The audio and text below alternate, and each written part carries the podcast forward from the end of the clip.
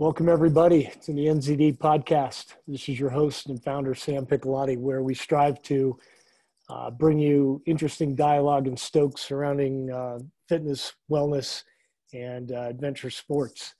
Um, I'd like to say that the uh, podcast and, and the dialogue with the guest that we have are unscripted, and um, we keep it that way. I think it's a great way to get to know the guest and, uh, and keep things real.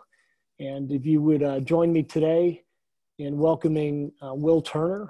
Uh, Will Turner is a speaker, author, trainer with over 25 years experience working with companies to improve performance. Uh, his interest in human performance also connects to his interest in sports and embarking on a healthy and fitness oriented lifestyle. Uh, needless to say, he fits really well in this NZD community. So Will started running and racing back in 1984 and has been doing so consistently for the past 35 years.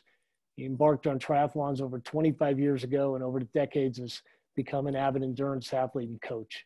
In 2018, Will embarked on an epic adventure we're going to talk about to complete 60 Ironman triathlons. That's right, 6 0. That year, Will turned 60 years of age. Now, just for those that don't know, an, an Ironman consists of a 2.4 mile swim, 112 mile bike, and a 26.2 mile or marathon run at the end. His successful completion broke the current Guinness Book of World Records, which is uh, pretty incredible. And for most Ironmans completed in that year, which was 44, actually blew the lid off of that one.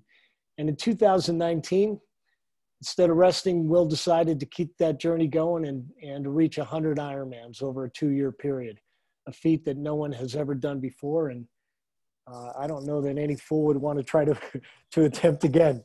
So uh, join me in uh, welcoming Will Turner. Will, how are you? I'm good. Nice to be with you. Yeah, you as well. So here we are in uh, in November, and uh, when did the last Ironman wrap up? It was New Year's Eve of 2019. You know, I had the pleasure of uh, kind of meeting you uh, virtually in the midst of that journey, and uh, and really enjoyed, uh, you know, watching the uh, watching the advancement. I think what what a lot of folks uh, may not realize is that um, there are there are not a hundred triathlons that you can you can physically or logistically complete uh, at least uh, you know WTC or World Triathlon Corp sanctioned Ironman. So a lot of these were on your own, and um, and I know that uh, that takes an incredible amount of planning and logistical uh, support and consideration. So I, I, you know, in itself, I think a major feat. But I think it's important for the guests to also know that not only did you take these on individually, but you you did them in really iconic places across the country. Yeah, that that definitely became a hallmark of our our journey. Um, is I, I recruited um, my Uber Sherpa Chris Stefano in, in the task of, of helping me with the logistical challenge of it all and and being there to support me through a lot of the on your own races that I was doing. And uh, Chris is a pretty much of a beast of a climber on the bike and has climbed all over the country.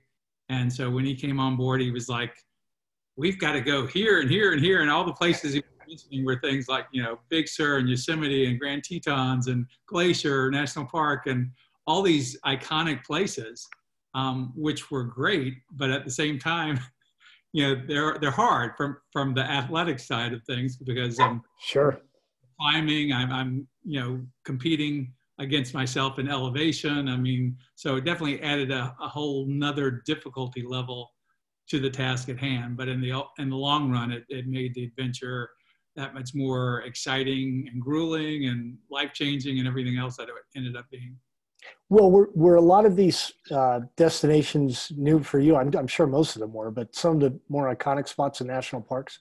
I've, I've spent um, a lot of time going to a lot of the national parks. So I, I it was going back to places that I, I loved. Um, but also there was definitely some some new places along the way and and certainly kind of get doing a deeper dive in some areas that maybe I'd passed through before but hadn't spent as much time. so it's definitely a, a, fun adventure to to go to some of those those places that are just amazing. I mean, part of you you mentioned in the intro that I continued the journey in 2019, um, and that was done largely to to focus on the national parks. We had done a lot in the national parks in 2018, but decided that we wanted to bring more attention to them in 2019, and so that was one of the reasons that we continued the journey and went on to 100 and it ended up being 100 plus. I ended up doing 105. Overachiever syndrome here. Yeah, of course. Um, I think it's appropriate to uh, to give a big shout to Chris Stefano as well. I had um, uh, been following along on uh, social media, and his photography. I, I, I watched it emerge and evolve um, and he, he's got an incredible eye. But you guys were were able to capture a lot of this in, in a book, right? Yeah.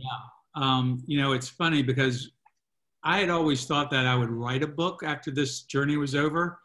But what what's and I'm still I'm actually writing the book now. But what happened about halfway through the first year, people were so enamored with Chris's photography, and he would take he would not only be my Sherpa out there on the courses and help me with the logistics, but he would be out there on race day and getting ahead of me, whether I was, you know, on the bike or on the run, or even when I was in a lake or wherever I was swimming.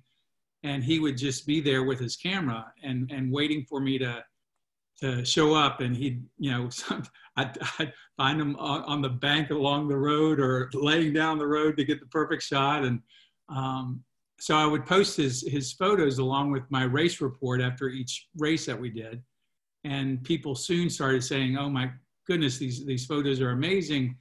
And soon after that, we started getting the comments, "Oh, you should put together a coffee table book." And we were just like, "Yeah, yeah, yeah." I mean, we and then we heard it again and again and again. We we heard it literally hundreds of times, and so um, by by the time it was all said and done, I um, kind of reached out and said, are you people serious about us putting together, together a coffee table book? Because, you know, if you're serious, we'll do it, but it's a lot of work and, you know, we don't want to do it if, if you're just saying it to be nice. but anyway, the, the end result was we got an overwhelming response for the coffee table book and um, put that out. It, it was released in, in April and um, the response has been, you know, overwhelmingly positive. It, it shares a story of the journey, but it really, you know, showcases Chris's photography, which is you know in iconic places, but like you said, he's got the eye and and just the it it shares such a rich story just because you can see the places that we were that were so amazing as as oh, we were going through the. No doubt. Uh, is the book still available? It is. We're we're down to about a hundred copies left, so we, okay. we still have have um, have some left but I guess we're, getting we, we ought to let folks know where they can find it if uh, if they were interested. Yeah, just uh, go to www.liveyourbold.com and um, you can order it right from the site. Excellent. I, I have one on, on my coffee table and uh, and I'm grateful for it. I'll tell you that um, you know moving to Colorado 16 years ago, just over 16 years ago, uh, one of the must-haves was a uh, Colorado a coffee table book. Uh, you know, some something with with photographs of all the iconic places here, and um, I have yet to buy one, and I don't know that I will now because in place of that, I have I have your coffee table book, and uh, and it's just and spectacular. In the book as well, we definitely did a bunch in Colorado. Yeah, yeah. So um, was Rocky Mountain National Park included in that?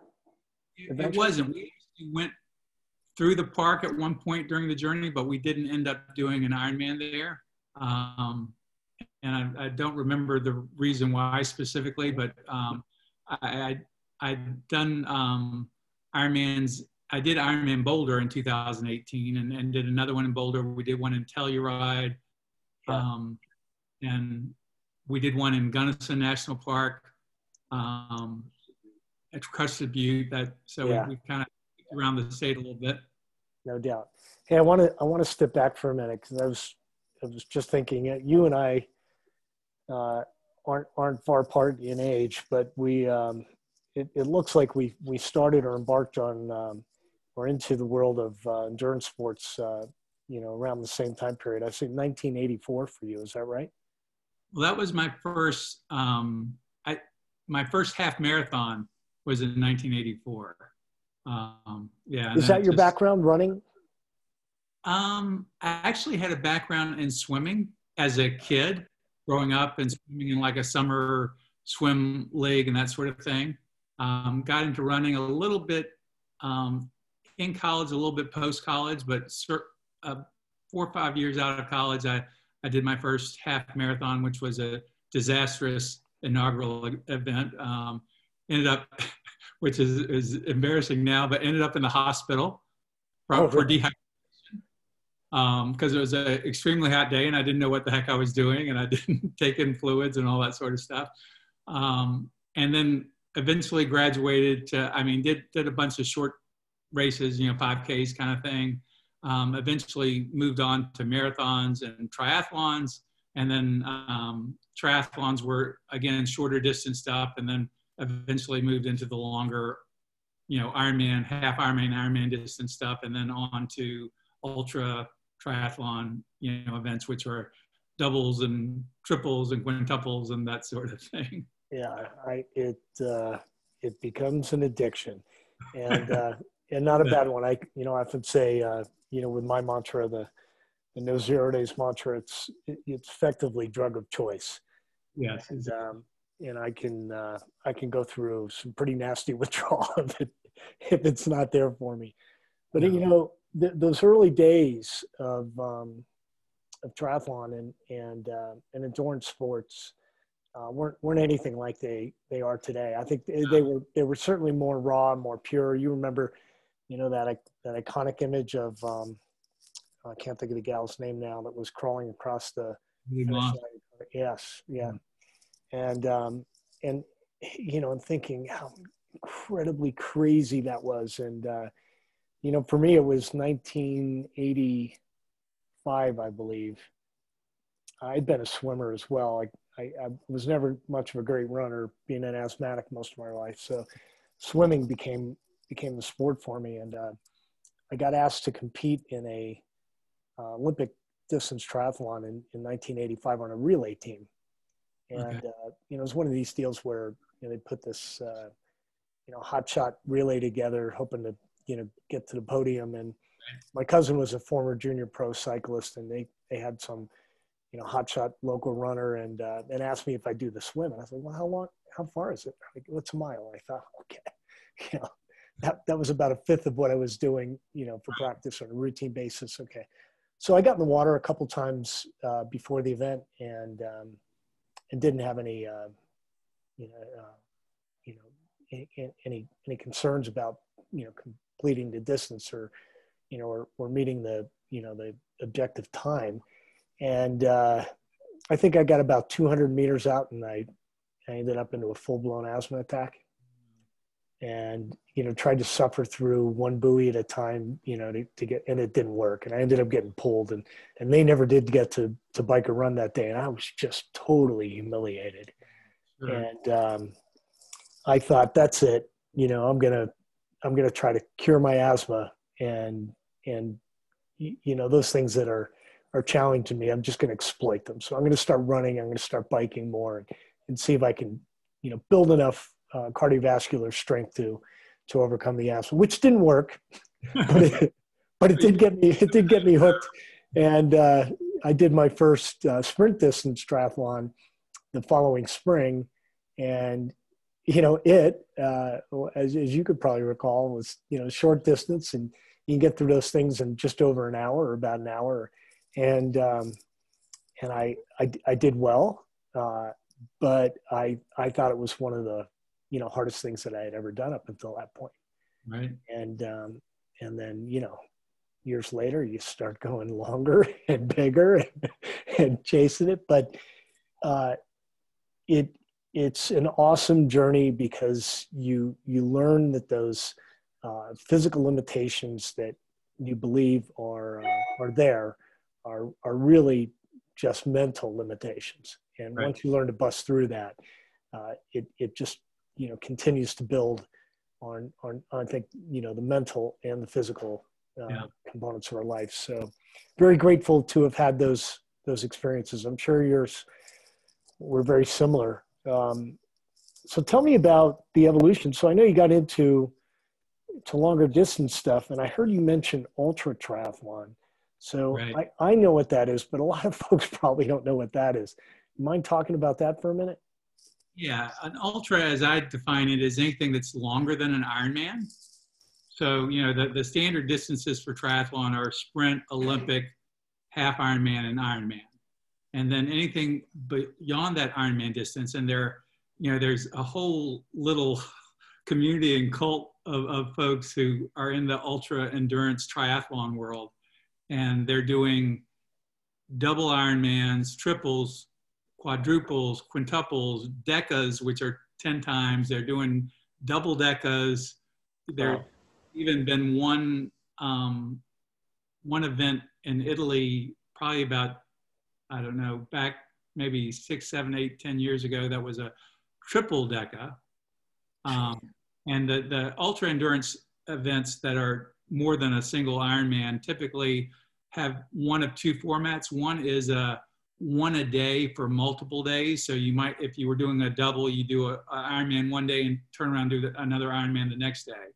Or you can do a continuous. And a lot of the, the harder events, I think, are the continuous ones where you basically double the swim, double the, the bike, and double the run. And you do them in the consecutive order that you would in a normal triathlon. But then you, you know, you might be doing a triple or a quintuple or, you know, a, a deca. So those distances just get to be you know multiplied that far out and are over multi days or multi weeks depending on the distances and um, it's definitely a, a small group of folks that get into them but um, you know talk about addiction it's one of those things that really hooks you in as well because you're you're definitely pushing limits and testing yourself like you've never tested before. Oh no yeah. And i was actually my introduction was kind of interesting. I I was kind of on the Ironman circuit, you know, and you know, starting in 2009, I did my first Ironman in New Zealand, and um, in 2013, I was doing um, Ironman Lake Tahoe, the inaugural event for Lake Tahoe, and after the event, um, Chris and I were actually at a little uh, little um, diner in in Truckee, California and a lot of the athletes, it was maybe two days after the race, most of the athletes had kind of left and, and the place was more deserted than it had been the last, you know, week with all the athletes in town and all the support crews and family. But this, this gentleman walked by our, our booth, obviously headed to the restroom and he came back by after he was done and he looked at us and he was like, did you do the race? And we started talking to him and, and he had a British accent and he had done the race and he, you know, he said that he was from England, um, and he had done 46 Ironmans. And I was, at that point, I was in like shock and awe, and you know that you know here's somebody who's done 46 Ironmans. I've never met somebody had done that many. And then he said, and I've done one double. And he was so excited when he said the double. I'm like, double? I didn't even know there was such a thing, right? And I said, you know, I asked him what it was, and obviously it's what it sounded like. It's it's the twice the distance type thing. And I said, Where was that? And so, to put this in context, we're in California. I'm talking to a guy from England, and he tells me that the double is in Virginia. And I'm like, And I'm from Virginia. Right. And I'm like, We're in Virginia. And he's like, Lake Anna, which is like an hour and 15 minutes from my house. So here I learned of this event where they do the ultra, you know, they do doubles and triples and quintuples at this particular event which is a little over an hour from my house. And I was just flabbergasted that there was such a thing. Well, that and speaks to how obscure they are. Exactly, exactly. And so I immediately went online to try to see if I could find out anything about it. And one of the things online when I found the site said, you know, if you're interested, you know, a great way to participate is to volunteer. And so I ended up volunteering just to kind of check it out. You know, I was like, oh my gosh, what's this? And I, I went up um, that year to, to volunteer. And I'm like, okay. And, and the funny thing is, you know, I think when you're in the sport, whether it's marathon running or, or swimming or triathlon or cycling, you know, there's a certain, you know, training regimens and stuff that are, are, are pretty normal, you know, and certainly I, I'm a certified USAT coach for triathlon. So I'm used to putting together training plans for training for an Ironman or shorter distance triathlons. But I, I was trying to wrap my head around how do you train for a double or a triple or a quintuple? You know, it's just was something so foreign to me that I wasn't sure how that translated. And so I thought if I volunteer, I can go up there, I can meet some of the athletes, I can talk to different people, I can really figure out what is it that they're doing that allows them to go these tremendous distances.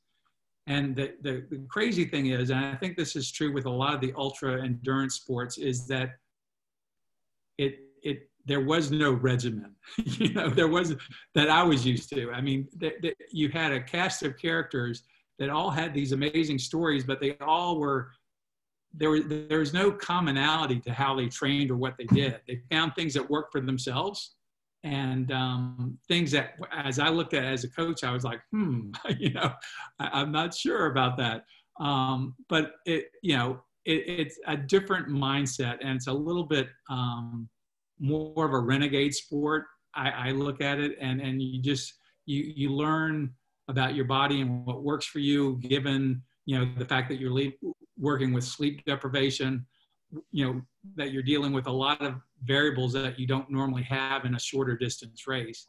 Yeah. And so people train and get ready for them really runs the gamut. Um, but you know, the one thing that you know certainly is in common with all all the folks out there is that they're you know they're willing to go to a place where they're they're in a pain cave and suffering and and you know it's part of the journey to kind of push through and and do what you have to do to to get through that.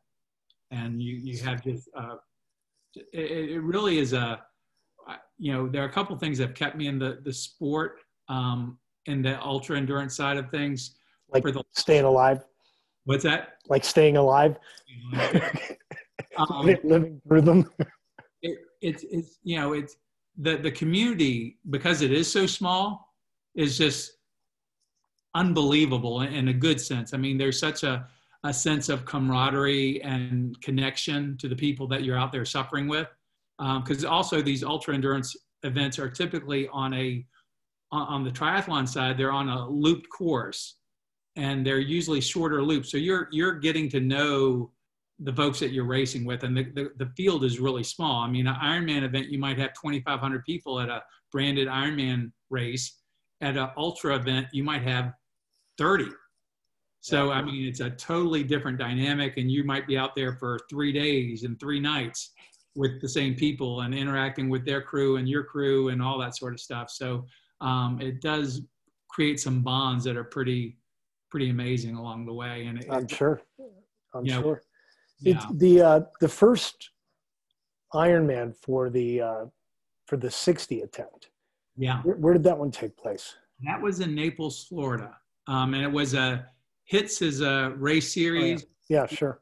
And um, they have um, they had a full distance, which is an Ironman distance um, race on January um, 6th of 2018. It's the first one that's in the the country every year, and so that was that kicked off my first one of my 60 at 60 run in 2018. So, had you already completed one of these ultras before this pursuit of the uh, the 60?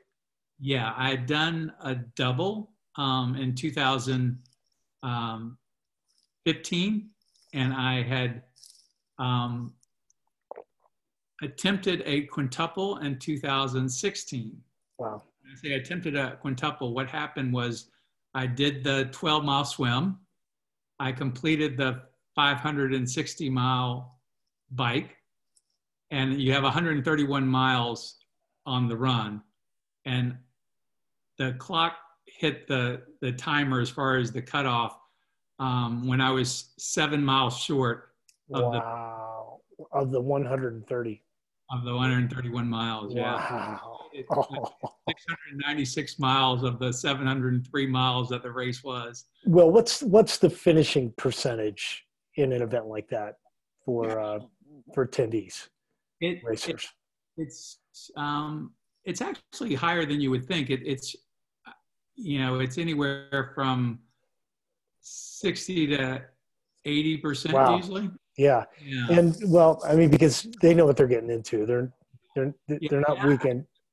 I would have finished, but I ended up having um, some real muscular um, issues with my back cramping up that literally for the last probably 25 miles of my run, I was like Quasimodo. I was hunched over and couldn't straighten myself all the way up and was literally just, you know, willing myself to take one step in front of the other. I was no longer able to run or jog. It was just a matter of staying upright and moving. Yeah, And- I've seen. Um, there, there's a name for that posture. It escapes me at the moment, but I've seen people in it uh, where they're moving, but they are bent over sideways and attempting to continue to move forward. And it's a uh, it's a painful thing to watch. And I've seen it a few times up in Leadville.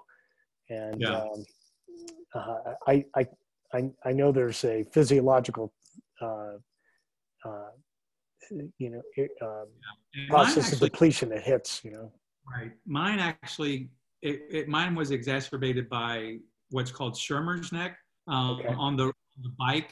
Um, you, it's a 560 mile bike, so you're biking nonstop for you know several days through the night and all that sort of stuff. And you know you're down in, in a in a tri bike in your aero positions, and you're lifting your head up, and you're just Yeah. putting strain on your your neck and your your your shoulders and your upper back um, to the point where at the very towards the end of my bike, I, I couldn't lift my head up, you know, the the inch or two to look ahead of me on the road. You know, it was that painful.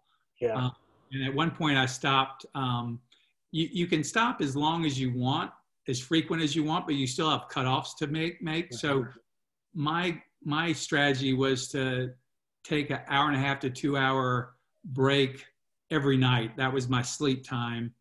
Um, and at one point, about two nights into the the bike, um, I had one of my crew members was a was a massage therapist, and I got off the bike and I was going to go take a, a you know a short rest break, a sleep break. And she said, "Would you like me to massage you before you know you, you rest?" I'm like, "Absolutely." And she starts, you know, working my back of my neck and my shoulders and my back, and she says, "Will, it feels like there's small rodents under your skin." oh man.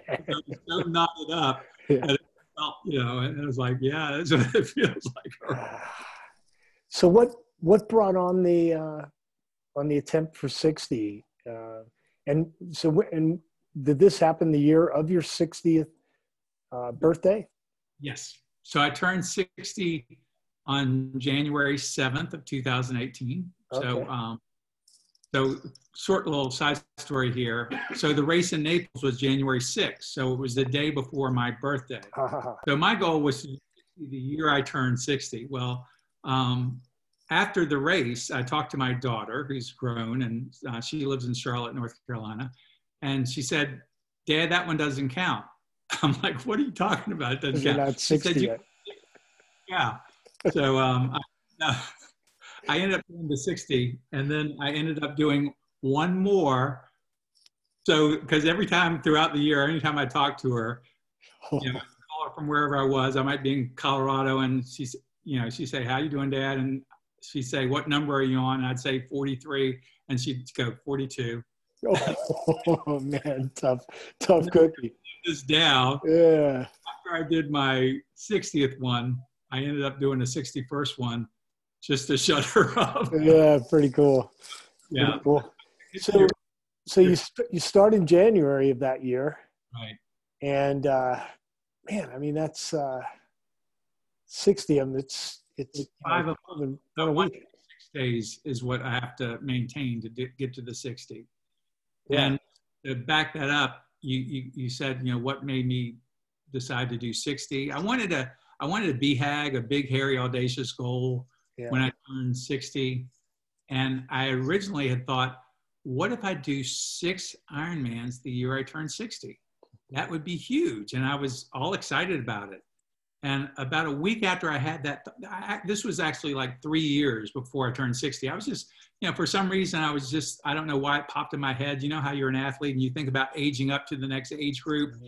And, and I'd done my first Ironman when I turned 50. And that was, at that time, that was a big deal. You know, that was sure. a BHAG for me. And I, I, decided, you know, well, 60's coming up in a few years. You know, what can I do that's really big when I turn 60? And I thought, six Ironmans, that would be huge. So I, I think that had this thought, it just kind of, you know, something in my head. I go out the next weekend to a local triathlon. It was like a Olympic distance event here in town, and I was coaching a couple of the athletes. So I was just went out. I didn't go out there to race. I just went out there to cheer them on and support them and support the other racers. And I ran into a friend of mine out there, and she said, "Well, you got any big race plans going on?" And I said, "Well," and I, I decided she'd be the first person I would share this big idea with. You know, I'm thinking about doing six Ironmans a year I turn 60. And she immediately, very matter of factly, said, "Oh," and she mentioned a local triathlete who had turned 60 a couple years before, had done the exact same thing, and all of a sudden it took all the wind out of my sails. I'm like, yeah maybe this isn't such a big goal after all. If the first person I mention it to says, "Oh, like so and so," and um, so I I I went back home and I just I just kind of put it in the back of my head. And I, I I started thinking about it. You know, what what can I do instead of six? I felt like I wasn't pushing myself enough, and I needed to go bigger. And there's a, a a concept called the 10x factor or 10x thinking, where you take your goal and you multiply it by 10 um, to make it this humongous thing. Mm-hmm. And of course, if you multiply six by 10, you get 60. And then I'm turning 60, 60, it's, it's, it just seemed like the right thing. Right. And, but I mean, it's, it's, the other thing was when I was training for New Zealand, I, I ran across a quote that I, I kept in front of me at all times, which said, you know, if your dream doesn't scare you, it's not big enough and that was my litmus test moving forward from that point on. And I thought of this goal 60 at 60, and it scared the crap out of me. And I thought, okay, that's that's good. You know, I want to be scared. I want it to be something that is really going to stretch me. And at that point, I didn't know what the world record was. I, I, you know, I just thought, and I didn't know whether it was possible. I mean, it wasn't something that that I thought of and goes, oh, that's it. It, it scared me, and I thought, I don't know if it's possible.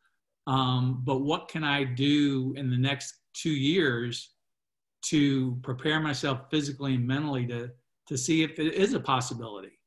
And so the year I actually did my quintuple, I also did 20 or so Ironmans on my own that year. Oh, wow. And I started, I, I just started ramping up my own testing of myself and putting myself in situations that I'd never been in before to see if I could wrap my head around it. And I, I kind of liken it to doing mental gymnastics where you just really have to get to a place where you can really believe it's possible.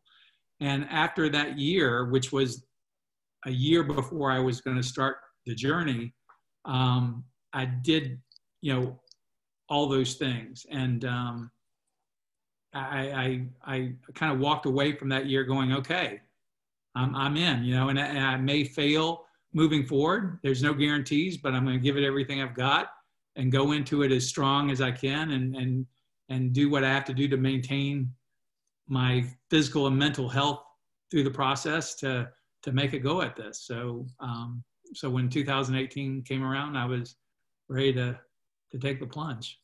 So you're probably sitting on another record. Uh, they're they're I don't know what the lifetime Ironman total is, but no, it, it actually I don't know exactly, but there are a handful. I mean, three or four people who have done um, in the 150 to 200 plus range.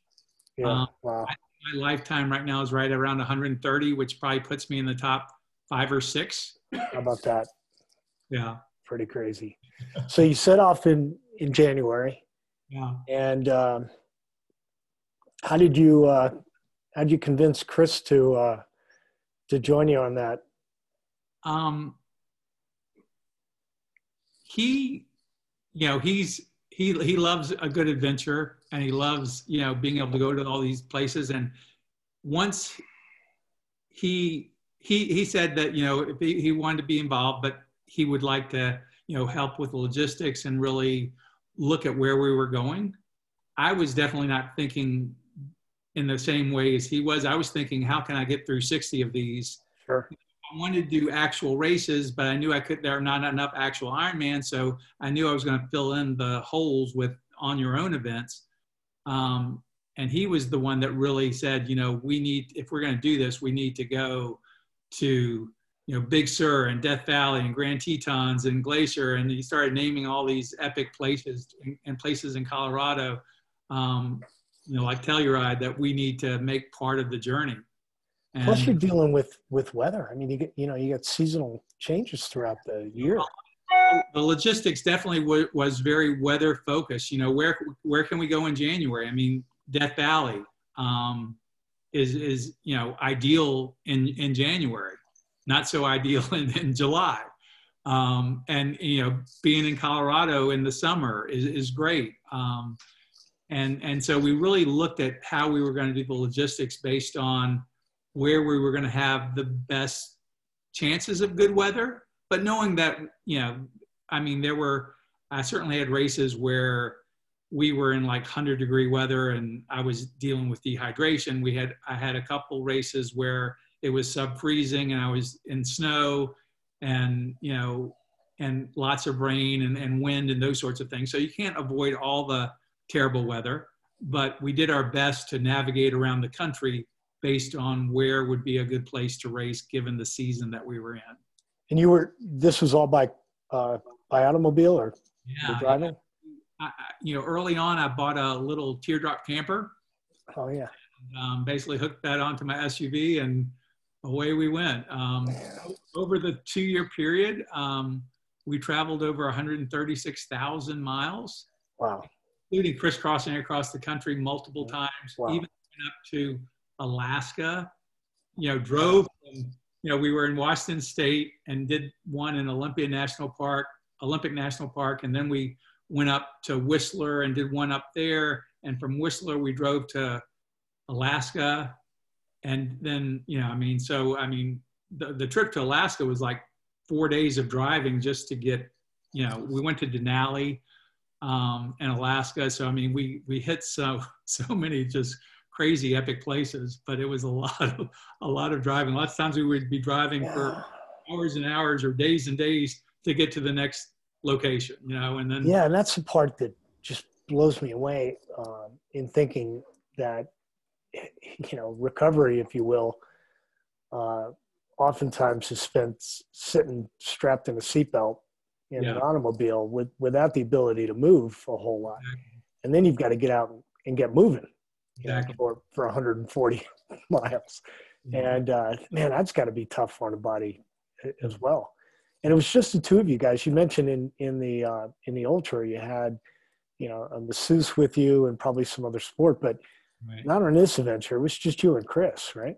Yeah, there, there were there were places that we went that um, we had a little bit more support, but for the most part, um, it was Chris and I throughout the the journey. Yeah, so um, didn't have a lot of other support. No, so yeah, you've got to put you know all that thought in on uh, you know on on prep and how you know where where you're able to transition because you got to refill right you're gonna you're gonna need more water and you're gonna need f- fuel and food and so it's really yeah. creating those systems and processes where you can get to a place and you know oftentimes we would know chris would have mapped out you know here's what we can do on the bike and you know there's also the limiting factor of where you swim that was always right. you know, one of the things you, you you can find some really epic places epic locations to bike and run, but there's not always a, a body of water that you can swim in.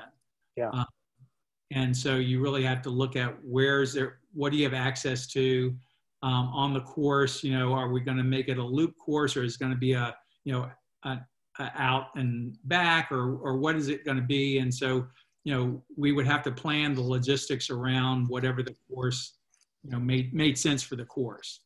Um, and, and so if possible, uh, which was most of the time, we, we would definitely try to go to a place a day or two ahead of time, scope out what, what our plans were, make sure the logistics were going to work. Sometimes have to fine tune or tweak things along the way. and then you know be ready to to hit it the next morning to to get the race going type thing. Yeah, and um, did were you able to stay healthy and injury free through uh, through most of this? Yeah, um, knock on wood. Yeah, so that was certainly the probably the biggest concern was you know can I put my body through what I'm going to put it through with sometimes very short recovery time. You know, I, I said that our you know I had to average one every six days, but because of travel, because of other logistics, I was still working, working remotely I was doing this. So, you know, sometimes I had to be available for conference calls or other things or, or even face to face meetings. And so I, I certainly had, you know, times when I had, you know, no time in between or only a few days um, in between. So definitely had to kind of accommodate all of that in, in the process as well. I'm sure. Did uh, did you meet some interesting folks through the journey? Oh yeah, people that were wondering what the hell you were doing. a lot of people thinking you're crazy. Yeah. yeah.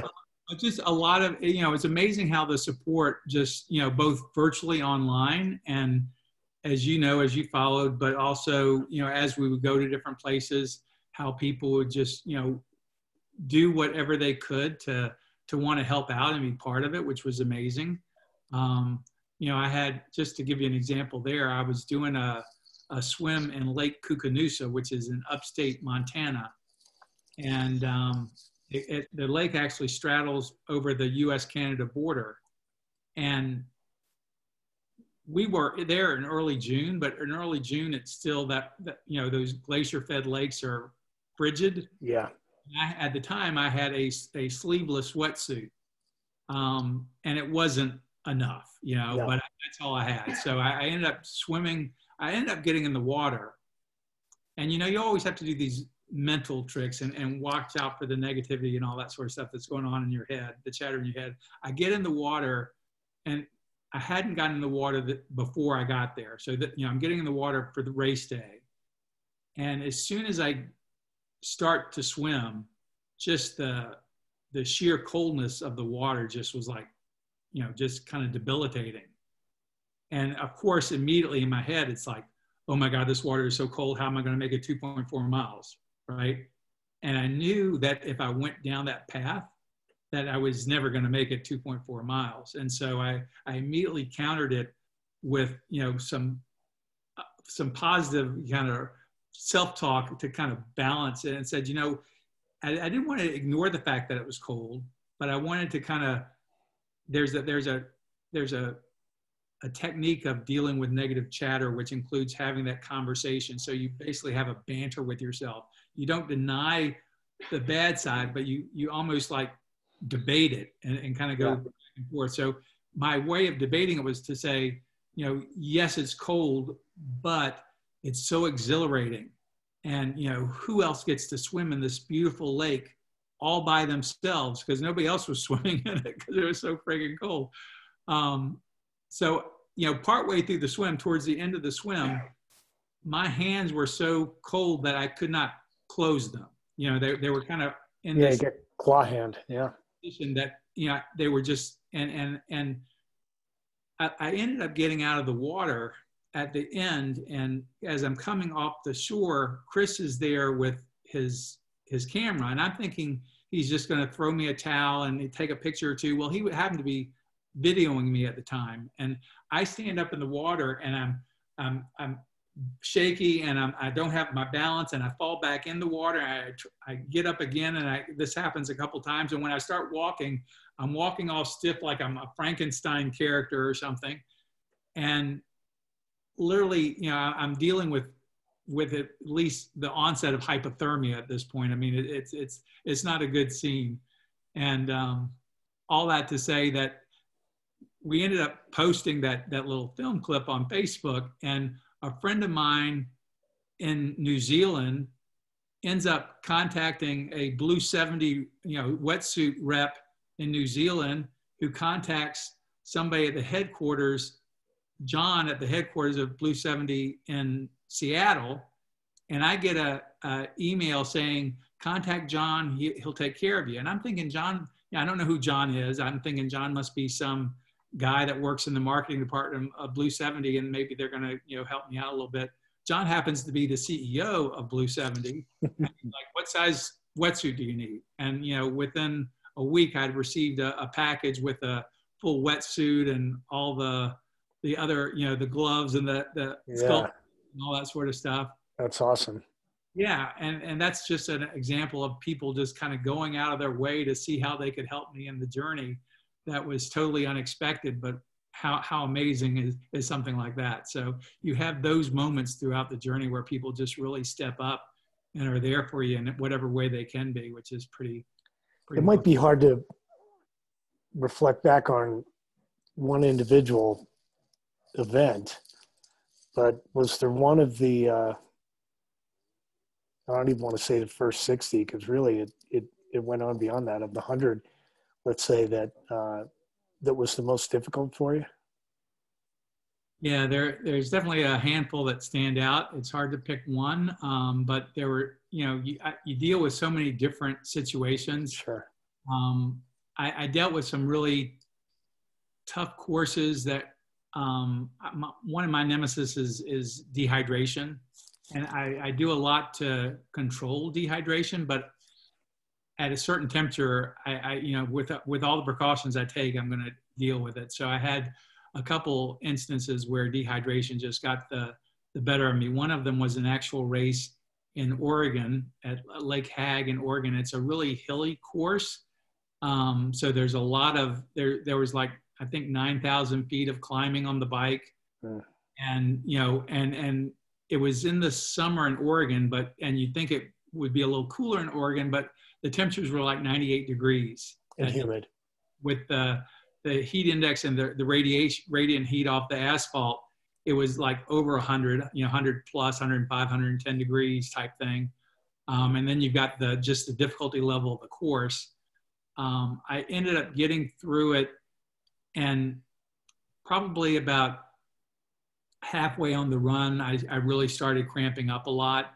Um, started throwing up a lot, which is a sign of dehydration. And when you know that's always a, a bad sign when you start throwing up because you've got to take in fluids to kind of balance yourself, but at the same time, you're, you're not it's not staying down and all those sorts of things. So um, ended up, you know, I've learned over the years kind of what to do in those situations. It's not fun when you're going through it, but I I, I got I got through the race. Um, and this was actually an anvil race. So people, everybody there, not everybody, most of the people there were doing the double. So they were doing a double in those conditions. I was doing a single. There was probably about six or seven of us that was were doing the single Ironman um, distance, and I ended up um, winning the race. But I mean, it's only six or seven of us, um, but barely, you know, you know, just getting to the finish line. And after the race was over, um, I, I, took a shower and walked and just tried to rebalance myself, try to get fluids back in me. And there was, I was at such a deficit that I kept, you know, I don't know if you know this, but when you're dehydrated and you sit down or you lie down, you start cramping up. Um, cause, and so every time I would try to sit down or, or you know, at, at this point, by the time I was ready to go to bed, it was after midnight. You know, I'd been doing this all day. I was ready for bed, but I couldn't lie down without just my, my body just cramping up and, and not just a little cramp, but just like tightening up to the point where you're like, oh, you know, and screaming and, and that sort of thing. So I, I would, there, the transition area and where our little camper was, was in a, a parking lot. And I was just in the middle of the night, like at 12, 1 or 2 o'clock at night, I was just walking in circles drinking, taking fluids, trying to rebalance myself and just keep moving, you know, because I couldn't sit down or stop. And at one point, I, I was walking on the edge of the parking lot and there was a, a little incline, a hill that kind of rolled down to the lake where we swam. And I was still not real sure, you know, sure-footed. my foot kind of went on the other side of the asphalt and I went tumbling down this hill and I didn't have enough strength to get myself. I was like, I had to crawl. Oh man, my hands and knees back back up to the parking lot, and everybody else was, you know, in bed or you know, still Yeah. racing in the middle of the night if they're doing the double and that sort of stuff. But it was definitely a a, a tough day for me. I've had a couple of those experiences where, you know, after completing something, you know, that rigorous or exhausting, where I was more concerned about going to bed than I was, uh, you know, what I had just gone through, thinking that that bed might be what kills me. you know, but, uh, yeah, the, uh, the, the Oregon event you said was a uh, what was catered to a lot of uh, folks doing a double. Right. Did they have any indication where you were in your journey at that point? They did. They did. Again, a small community, so they all knew what was going on, and um, were very supportive of, of what I was doing. That's so, pretty cool. Yeah. but talk that's about, really I mean, that that I think, unlike a lot of the ultra endurance events, I think that one had over a, a 50% um, DNF rate, um, just because the, the conditions were so brutal. Wow. Wow. Yeah. Yeah. I, I, I believe it. You're familiar with the, uh, the Leadville 100 uh, Yeah. run event they have here in Colorado. And, you know, it too has a, uh, a very low um, completion rate and DNF rate, high DNF rate. And, uh, you know, my first year up there pacing a friend, I had um, been at the finish and I watched these people come through the finish line you know, elated and joyful and meeting with their family and friends and having pictures taken and maybe cracking a beer. Mm-hmm. And, you know, then they'd walk off to, you know, sit down on the lawn somewhere in the shade and relax and pass out. and and I watched the EMTs who were sitting idly by just scanning the crowds waiting for that to happen. And Yeah. I thought, "Oh my god. this isn't a matter of you dying during the event. It's you might die after the event." And they were sweeping people up left and right. Yeah. And uh, it, it's amazing what you can put your body through mentally if you, uh, you know, if you really can condition yourself to have that kind of perseverance. And um, I wanted to ask because you, you know, you mentioned that you, you did your first Ironman at the age of fifty, and uh, you, you know there are a lot of there are a lot of endurance athletes that are, you know, um, up in age, and I think that's for a lot of reasons, right? Um, maybe time and and opportunity presents itself for, you know, for folks who are a little bit older, Right. you know, rather to youth when they're, you know, busy in college and doing other things, perhaps. But um, there are a lot of people that go through many decades in their life um, with with um, aspirations, if you will, to take something on or challenge themselves. We, you had mentioned your first event, you know, being that half marathon, and uh, and being too intimidated to take those steps, or thinking that, you know, they're they're too old. Time has passed them by. Right. You know, what what do you what do you say to those folks? Um, well, here's my philosophy on that: is that you're not old until you use age as an excuse.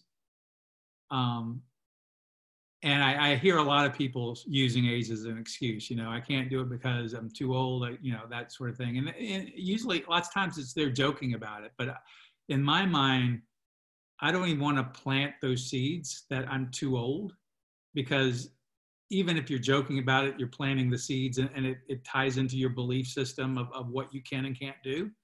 Um, but I would certainly tell anybody that, you know, don't use age as a limiter, that you at, at any age can do so much more than you realize you can.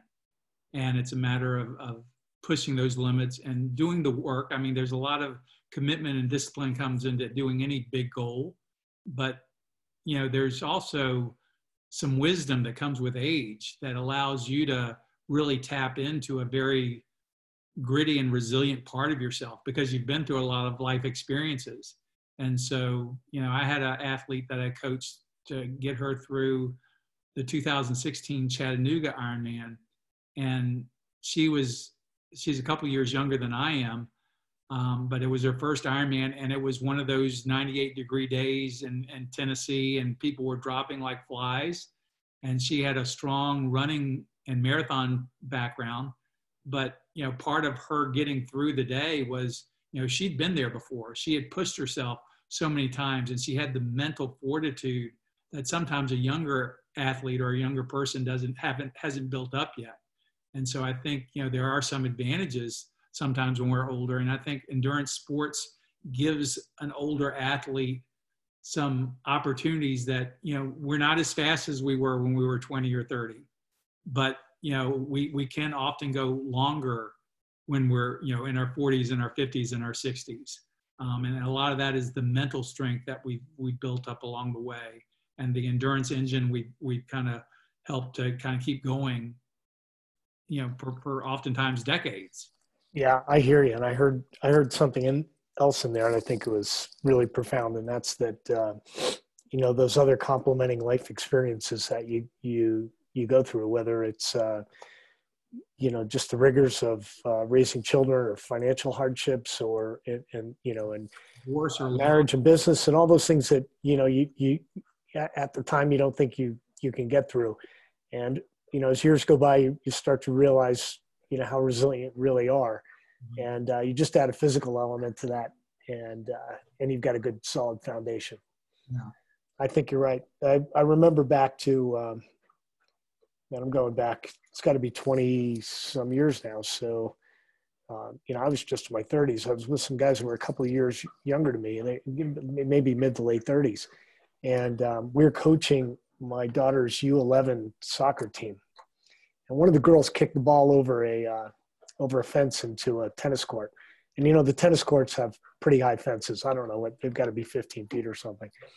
And and two of the coaches just went into this, you know, this rant like, "Oh man, how are we going to get the ball now? Look what you did!" You know, and I remember just being shocked and looking at them in awe because they were breaking down over this ball being in a tennis court. And I ran over and I climbed the fence, got down, got the ball, kicked the ball over, climbed back over, and, and they're looking at me, you know, dumbfounded. And uh, I said, you, you know, you know the problem with you guys not being able to climb the fence? I said, it's just because you stopped. Yeah. you know, you, you, you just stop. If you, yeah. if you, if you keep climbing fences, you're still climbing fences. Yeah. Uh, I think there's, you know, there's over that the inability for in our minds, right? Right. You know, I think so many athletes, or, or even people that aren't athletes, I mean, they they either don't push themselves or they think, oh, I'm getting older, I can't do this anymore. And I, I, agree with you. It's that consistency over time. I mean, that's one of the, the biggest things that we have as we age. And it, you might not have that consistency if you haven't been an athlete before, but you can start that. You know, you hear of these people that start in their 50s or 60s and they're still going strong in their 80s. You know, I, I'm always inspired by you know athletes that come before me. Um, Lew Hollander is one that always comes to mind. He was the first 80 plus year old that finished Kona, the Ironman Championship in Hawaii. And I've, I've seen stories about Lew over the years and read, read about him. And, um, you know, there are a couple things that really stand out when I have read stories about him. And one is, you know, people always ask him, you know, aren't you afraid of hurting your knees? You know, because you know it's the typical. You know, I'm too old. My knees knees are bad and that sort of stuff. He said, I don't know about you, but my knees are plenty strong because I work them every day. You know, which I think is great. You know, yeah. and um, the other thing he does, which you know, from a coaching perspective, I wouldn't necessarily recommend it, but I love the philosophy of it. Is that when he goes out on a workout and he you know swims, bikes, and runs, he he pushes himself to some anaerobic capacity with every workout. Um, and that is, you know, pushing himself to the point where, you know, he can't go anymore, you know, and, and most of us as we get older, um, often those harder, you know, speed workouts or those anaerobic workouts, we start, we stop doing those, you know, because they're hard and we, you know, we want to take it easier. Um, but that's what keeps our, you know our endurance engine going. That's what keeps us stronger you know. It keeps you know we know over time our vo2 max and some of our you know some of the things that help us with speed and those sorts of things are going to decline. But we also know if we're consistently doing the things that are pushing ourselves, that decline is going to be exponentially smaller and, and you know go over a much longer period of time before it really gets to a point where it's dropping and having a major impact on what we can do. And I recently, since the pandemic, read an article about Lew. He's now 90 years old. He lives in Oregon. He doesn't do Ironmans anymore, but he's still out there doing his own triathlon. Uh, during the pandemic, he was doing his on your own, like sprint and Olympic distance triathlons at 90 years old. Yeah, he's something else. I remember seeing an article about him. Uh, he's got a small river or creek, something in his in his area that he swims upstream in, and uh, mm. you know he's just uh, yeah he's just he's just an animal. There's there's a buddy of mine here that's in his 80s. I think he'll turn 82 this year. That's still doing um, ultra runs and and um, and endurance mountain bike events and snowshoe series all winter long. But uh, he's a veterinary doctor, still practicing at, at 81 this year. And um, he, I meet him uh, just about weekly uh, over at the local park where they have a uh, incline uh, set up, you know, for hiking right. that, that, that goes, you know, 200 steps up. I don't know how many, maybe 150 feet or something, but it, it, it gets you pretty anaerobic. Right. And then there's a, uh, there's a fit center with pull-up bars and bands and you know and, and he'll be in there. And so i, I joined him a couple of weeks ago. And uh, he was doing his his his normal routine which was 75 pull-ups 75 push-ups uh, and um, 75 sit-ups and 15 100 yard sprints. Wow. You know but uh, i you, you just can't stop you know, yeah. you got to keep moving. But I, I, I think your message is sound. Yeah, for those that uh, maybe haven't yet gotten in the game, you got to take that excuse of age off the table yeah. and uh, understand that you know the body is still capable. I remember being in a uh, an adventure race with a friend years back who uh, was starting to have a hard time, and his legs were were starting to you know give out on him. And I I'd said to him, "Hey, my mother-in-law is 95 she's still walking on her legs. Yeah. You're a lot younger. Yours are going to last, last your lifetime. lifetime. We'll get you through this event.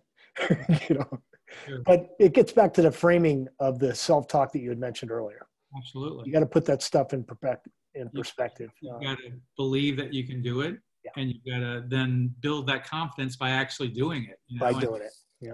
Getting out there, doing going further than you went the day before, or pushing a little harder than you did the you know the, the, the workout before, and and and finding you know building that confidence and also building that both the physical and mental wherewithal to to to keep going.